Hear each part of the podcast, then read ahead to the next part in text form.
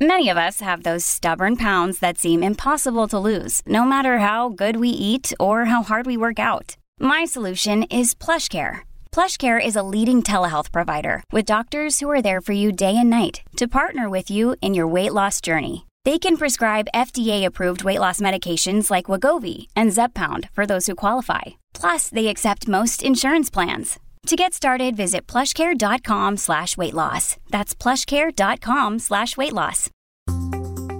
We are having a hard time keeping up with all of the news of this week on Today in Ohio, where we discuss news and have analysis. Too many things happening with the election and the abortion ruling and a whole bunch of local stories.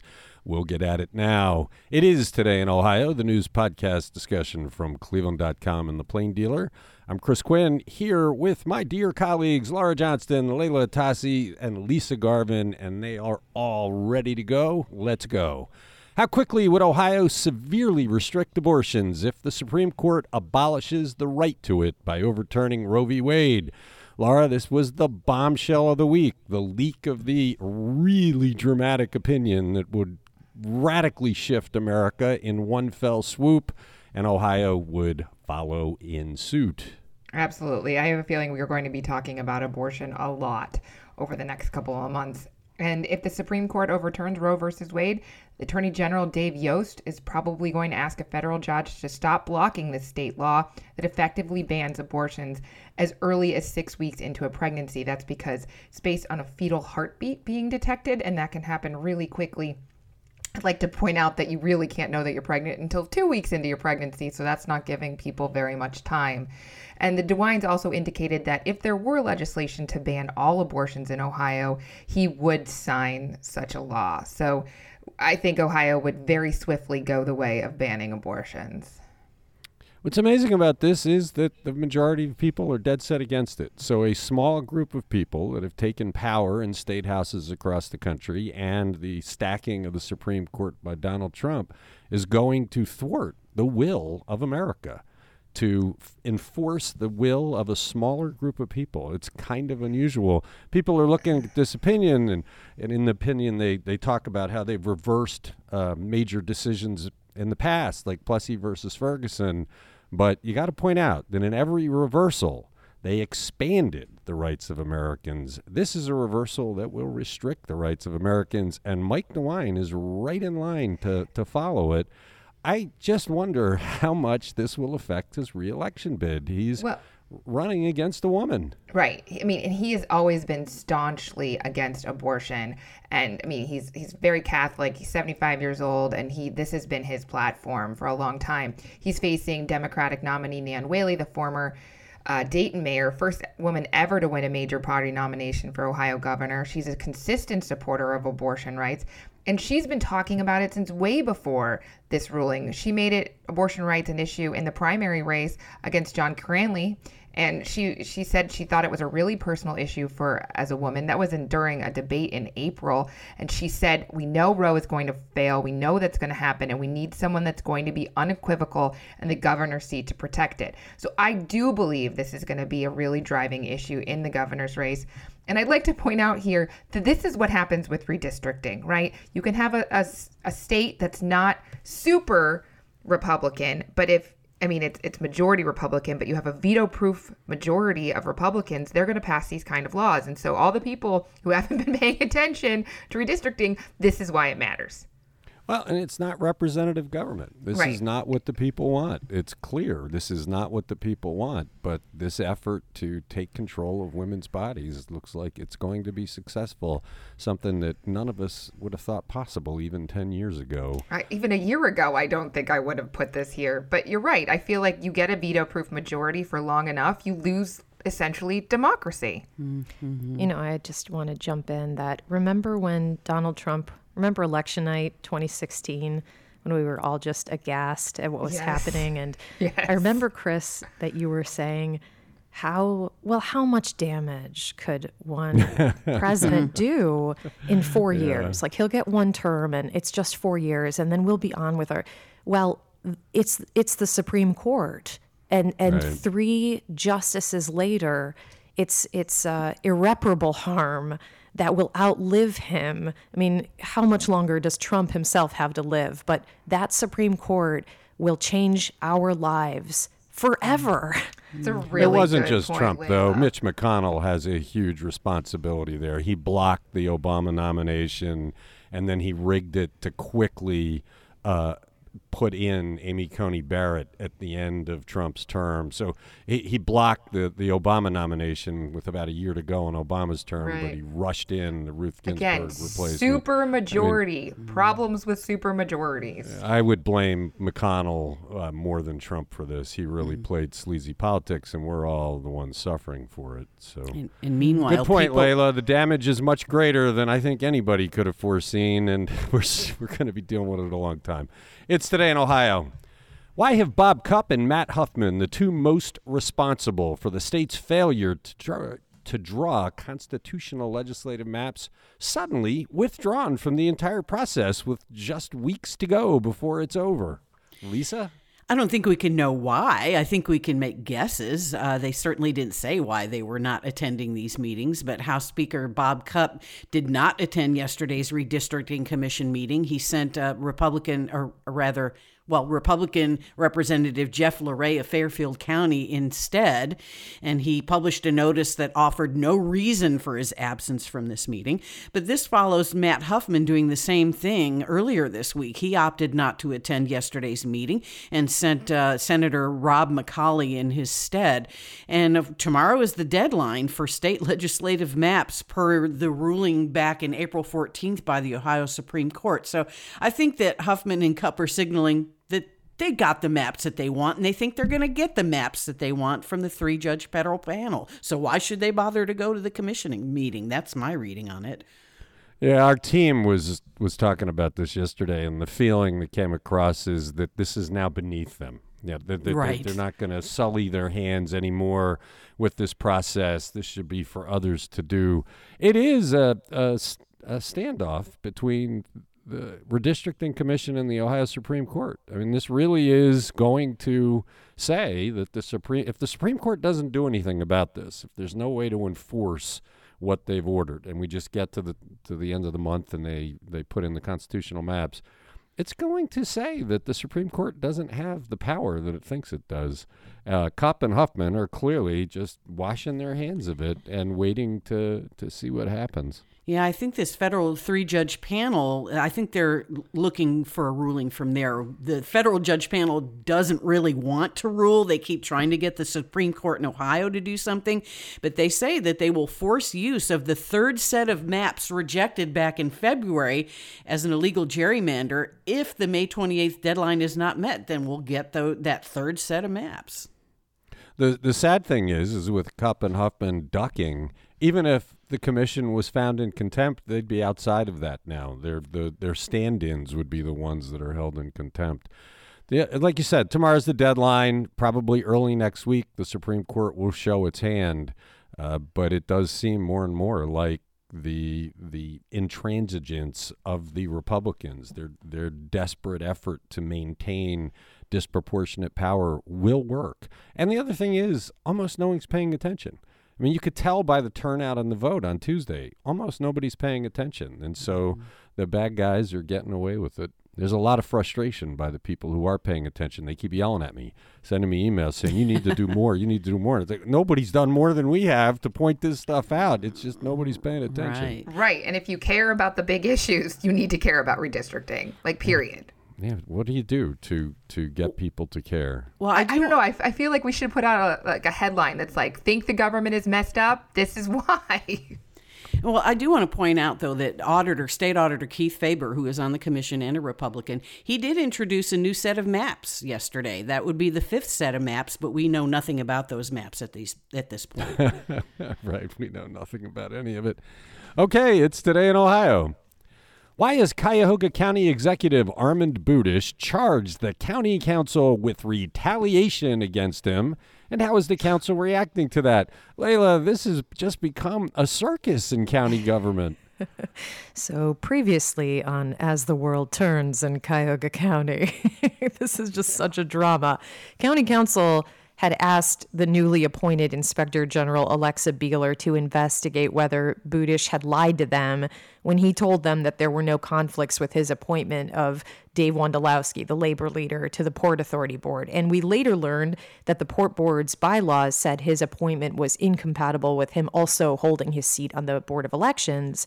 And County Council believed Budish knew all of that when he first recommended Wondolowski. So after investigating this matter for a couple weeks, Beeler said this week that there that there's no way to determine whether Budish intentionally tried to deceive counsel. So blah blah blah. But the juicy part of the story is that not long after Beeler issued that determination, Budish's spokeswoman put out a statement accusing Council President Pernell Jones of only requesting that investigation because Budish refused to withdraw that nomination of Wondolowski.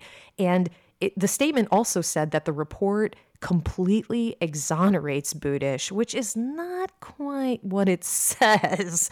The statement says, quote, it's apparent that Council President Pernell Jones did not want Mr. Wondolowski to be nominated. The executive's refusal to withdraw the nomination apparently angered Pre- President Jones, and Jones retaliated by asking the Inspector General to begin an investigation.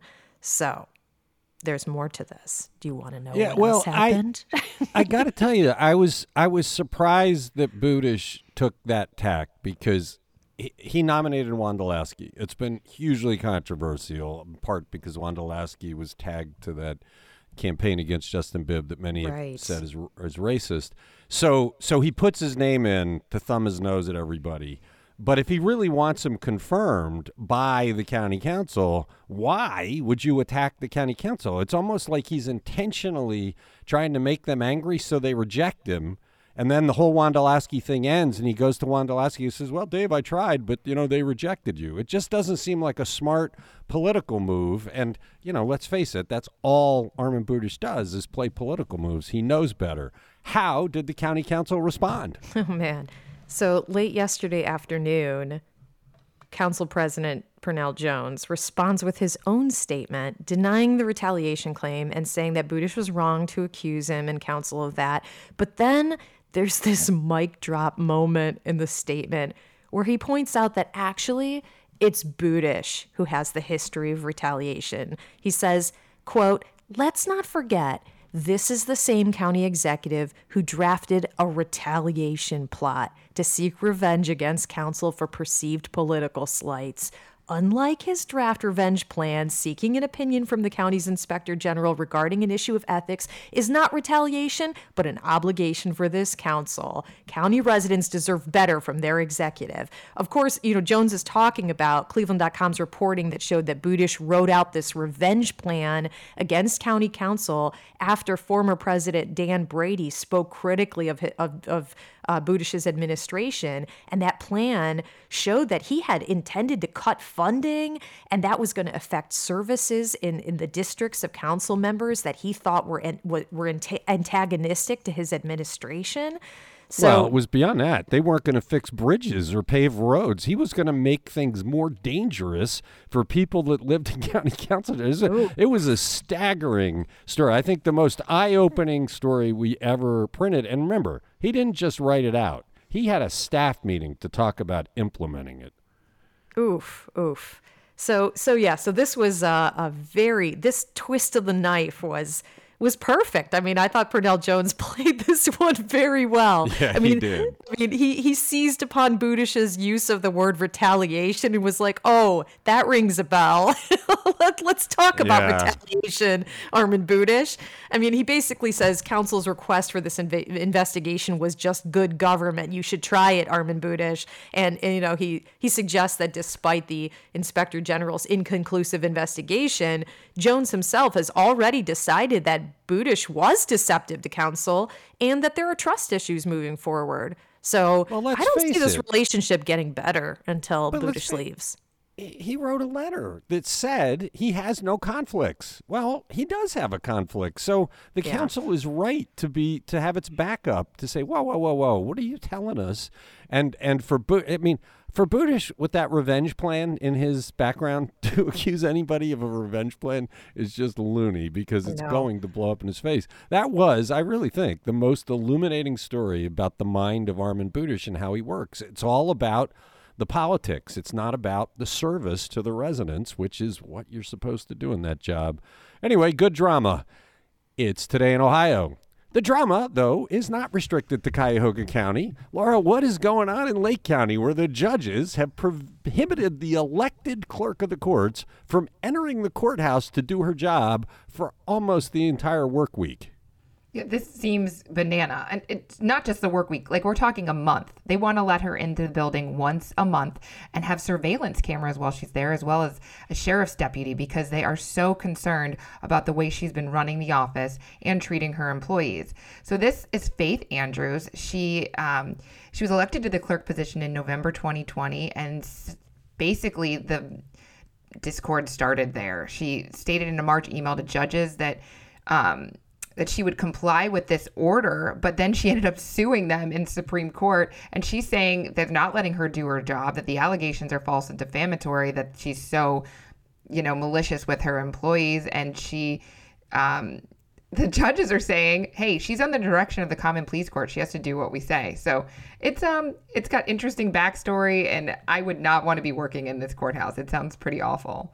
Yeah, but you can't prohibit the clerk of courts from coming into the court. She's elected. If she were she is hired elected, yeah. by the judges, it would be one thing. But she's a charter officer, a constitutional officer. So you how did I mean? It just it seems like they're playing really petty politics, but but kind of putting the thumb down a little too hard. How is that right?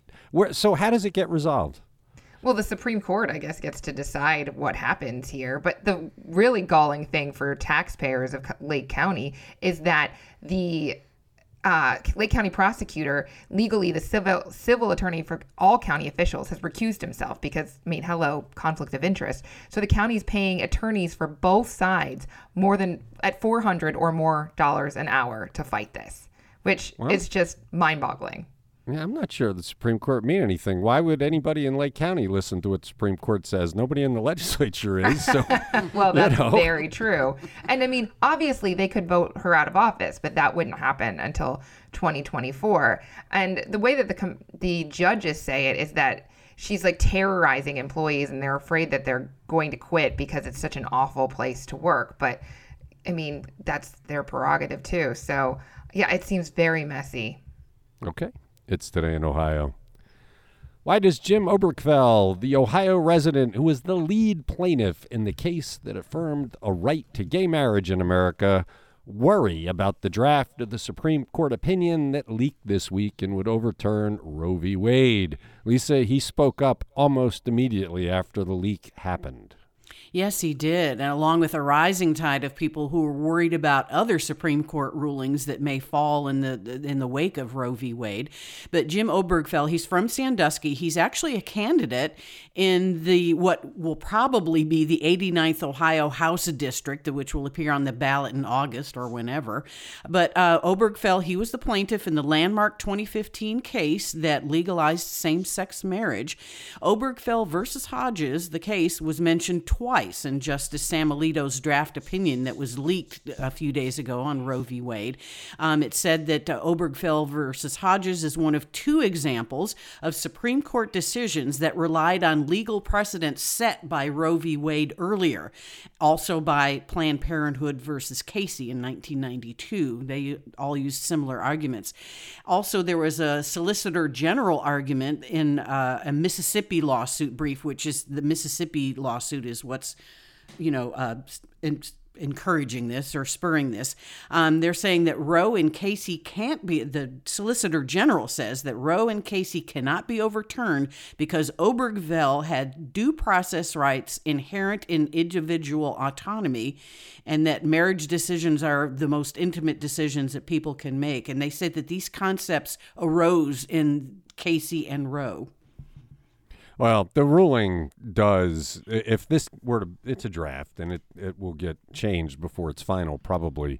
But if that logic is used to overturn Roe v. Wade, the, the it does set the stage to overturn all of the rulings the conservatives on the court have disagreed with. So you would very likely lose the right to gay marriage.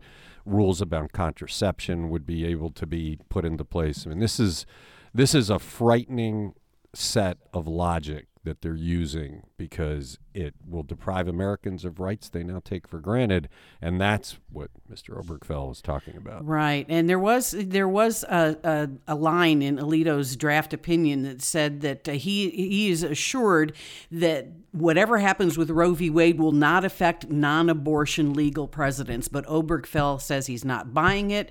He says they shouldn't be overturning decades of established law, and he feels that some people on the Supreme Court are eager to tackle marriage next.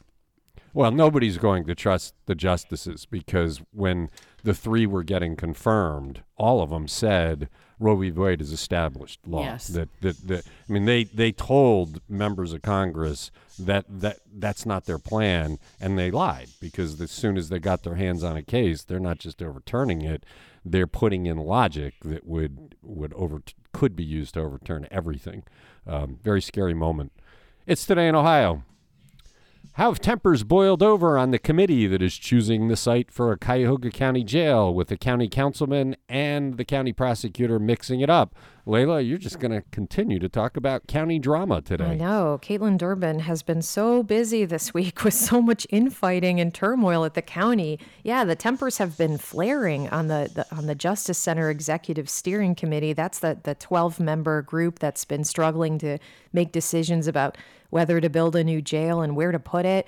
The county, county councilman Michael Gallagher is council's representative on that committee, and, and he's probably the most fervent proponent of moving full throttle toward building as soon as possible on that recently identified brownfield site near Tremont. Shovels in the ground this year. Time is money. Let's get her done. and he is getting very frustrated with his fellow committee members who, in his view, are dragging their feet. A few weeks ago, the group you know, voted to slow their roll and reconsider some options, including you know reevaluating the possibility of renovating the existing jail. And he just hates all of this. So Gallagher is particularly frustrated with prosecutor Mike O'Malley, who has publicly expressed concerns about how quickly the committee was plowing ahead with the site selection and also without much consideration about what's going to come of the rest of the kind of decrepit Justice Center campus where the prosecutor's office and courtrooms and are located. So bad blood between these two have been brewing. So, at Council's uh, Public Safety and Justice Affairs Committee meeting on Tuesday, Gallagher really, really took aim at O'Malley, who wasn't there, I should say, to hear it or defend himself. And he said O'Malley's office was warning county staff to quote, tread lightly or even skew information about current conditions in the jail to avoid putting the county at further risk of lawsuits. And he compared the situation to the circumstances that led former jail administrator Ken Mills to prison after the inmate deaths that began in 2018. Gallagher said, quote, "We're going to tell the public what's going on and the truth will shine through. Talk to Ken Mills about that. You saw what happened there. I've got a bad sense that's the road we're going down again, and I personally don't want to be part of that anymore." O'Malley you know, he was pretty upset about that when Kaitlin asked him about it later. And he said, frankly, those comments could be viewed as slander. So things were really hitting that fever pitch as the day went on. Well, uh, look, O'Malley's office is the one defending against the lawsuits, and so they're always going That's to be true. worried about anything said publicly boosting the millions of dollars taxpayers are going to fork over because Armond Budish could not run the jail. But but that's that's different than saying don't tell the truth. I mean, if they're saying And to people said. You're in right. a public in public comments, be careful. You're you're costing taxpayers money in executive session. Talk away. What what really is strange to me about this is. I, Jeff Applebaum is the contractor behind the jail, and he is rushing this project because he wants to get paid. The next county executive in January, Chris Ronayne or Lee Weingart, is very likely to have a different review of this and a different approach and slow it down. If if Jeff Applebaum can get shovels in the ground, it's worth a lot of money to his company and to him. I do, so so I get that, Eh, but the committee all got together after we reported about the toxicity of the site they were aiming on. They all got together. They voted unanimously. Gallagher missed the meeting to put the brakes on, do the testing, make sure they know what's there, then come back together and decide what to do. Right. That's likely to stop shovels going into the ground this year and thwart Applebaum's plan. What I don't get is Gallagher. He he's not got any reason to profit from the rush. Why is he so dead set on just throwing caution to the wind and saying let's build on a toxic site without knowing what's there? I, I there's it just it defies logic that he would get all haughty in this meeting. What what's the gain? I What- don't have an answer. I don't know. know. You're totally right. I don't know. And right. You know, and, and the rest of this meeting uh, yesterday was about how much money needs to be spent in the short term at the jail. Some, you know, and, and some were trying to use that as an argument for why they should just move forward with building the new facility. But they would still have to spend that money on maintaining the existing jail while building new. You know, you still have inmates that need to be safely housed. you know, you don't you don't stop maintaining the building just because you're pouring money into a new structure. So that argument is moot as well. You can't just pull the wool over everyone's eyes like that. So I don't they're understand doing the right yeah. thing. They're you know they're they're doing the right thing. They they they let's take a breath. Let's make sure we'll move quickly, but let's make sure we're not going to put all these inmates on a toxic site. It's it everybody agreed to it. You know, you got Blaine Griffin on this committee and the public defender and the sheriff. There's a whole bunch of people on this committee that all agreed to this. And Gallagher seems like he's trying to steamroll it. There's also word that he might try to get council to ignore this committee and just move ahead, which they have the power to do.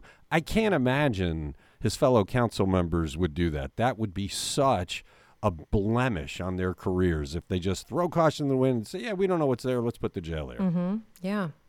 I don't So, know what, what the true motivation is there. I don't have no idea. Um, and and and it is strange that there's this uh, this blood bad blood boiling between O'Malley and Gallagher because uh, as O'Malley pointed out, you know he he, he pointed out that 11 of the 12 steering committee members, you know the 12th being Gallagher who wasn't there for the vote, 11 of them, so nearly unanimous. You know they they all voted to to to slow the roll here and. Uh, and take their time with this and, and make sure that they're being prudent. So why why is O'Malley being singled out Well, as the, the mean- committee member who's who's uh, dragging their feet?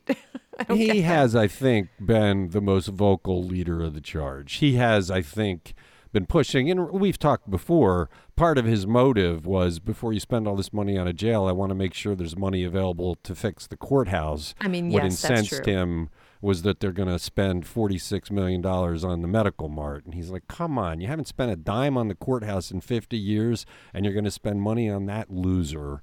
Um, so he, he got very mean, vocal. that is a separate that's a separate argument. That's a valid argument. But you know, Yeah, but but the committee, but, but put all that aside. The committee considered the facts, considered the dangers to both the inmates and the guards that might be on that toxic site, and said, "Let's find out what's there." I mean, that's the right thing to do by any stretch. And Gallagher's going, "No, no, no, let's rush it." Very Right. strange. It's today in Ohio. We have more Ohioans, Northeast Ohioans, charged in the January 6th insurrection in Washington. You know, the one where the president was trying to overthrow our own government. Who are they? What are they accused of, Lisa? 55 year old Kimberly, Kimberly Wargo of North Olmsted and her 26 year old son Colton Wargo of Westlake were charged in federal court with disorderly conduct, violent entry, and knowingly entering a restricted building. A third person, 20 year old Justin M. Smith of Brunswick, faces similar charges. Uh, the mother and son, the Wargos, are free on $25,000 bond. Smith is free on a $20,000 bond, and their cases are transferred to the D.C. Federal District District court where, where it will be heard. Um, the Wargos did admit entering the Capitol during the riots, and they were spotted on surveillance video entering the Capitol about 2:20 p.m. and they stayed about 30 minutes. Uh, as as far as Smith goes, a confidential informant who doesn't know Smith sent Facebook screenshots of Smith wearing the same clothes as he was wearing on the during the Capitol riot, and witnesses told the FBI that he bragged about participating and showed off photos that he took inside of the Capitol. So there we go, Northeast Ohioans on the walk of shame. What's this is evidence of is that the they're continuing to investigate. I mean, I, I would have thought that they would have pretty much identified everybody that you can identify, but these are new charges. Uh, you know, a long time later. I I wonder how many more additional charges we have. I mean, we had you know, Northeast Ohio had its share. Wasn't uh, Laura? You might remember what what's community sent a bus down there? Was it Strongsville, Independence? One of the one of the mayors was helping to organize something to send people to that thing. So Ohio had its presence. I don't remember, but Strongsville would make sense, but I'll, I'll have to look that up. Can you imagine doing something like this with one of your kids? Like they probably thought this was like the ultimate family bonding experience. They did. They got into a car. They said they were going to the Save America rally Oh, together. they're going to So- save America, family. Yeah, I'm always looking for good things to do with my kids on the weekends. We'll put it in, in the CLE, right? Yeah, The- put the it things to do this weekend. Go and your try and family. overthrow the country. Go overthrow the government. It was Illyria, and she was an Ohio Board of Education member. Oh. Kristen, Okay, Kirsten thank Hill. you. Yeah, I, it- so we had our we had a role. We we you know I don't think we're overrun with Trump supporters in our greater Cleveland part of the, the state, but there are some, and Strongsville is a bastion of it. Strongsville will be the one community where J.D. Vance does quite well in Cuyahoga County. It's today in Ohio. All right, we didn't get to everything. We didn't come close to getting to everything. Maybe we'll get to it tomorrow. Thank you, Laura. Thank you, Leila. Thank you, Lisa. And thank you to everybody who listens to this podcast.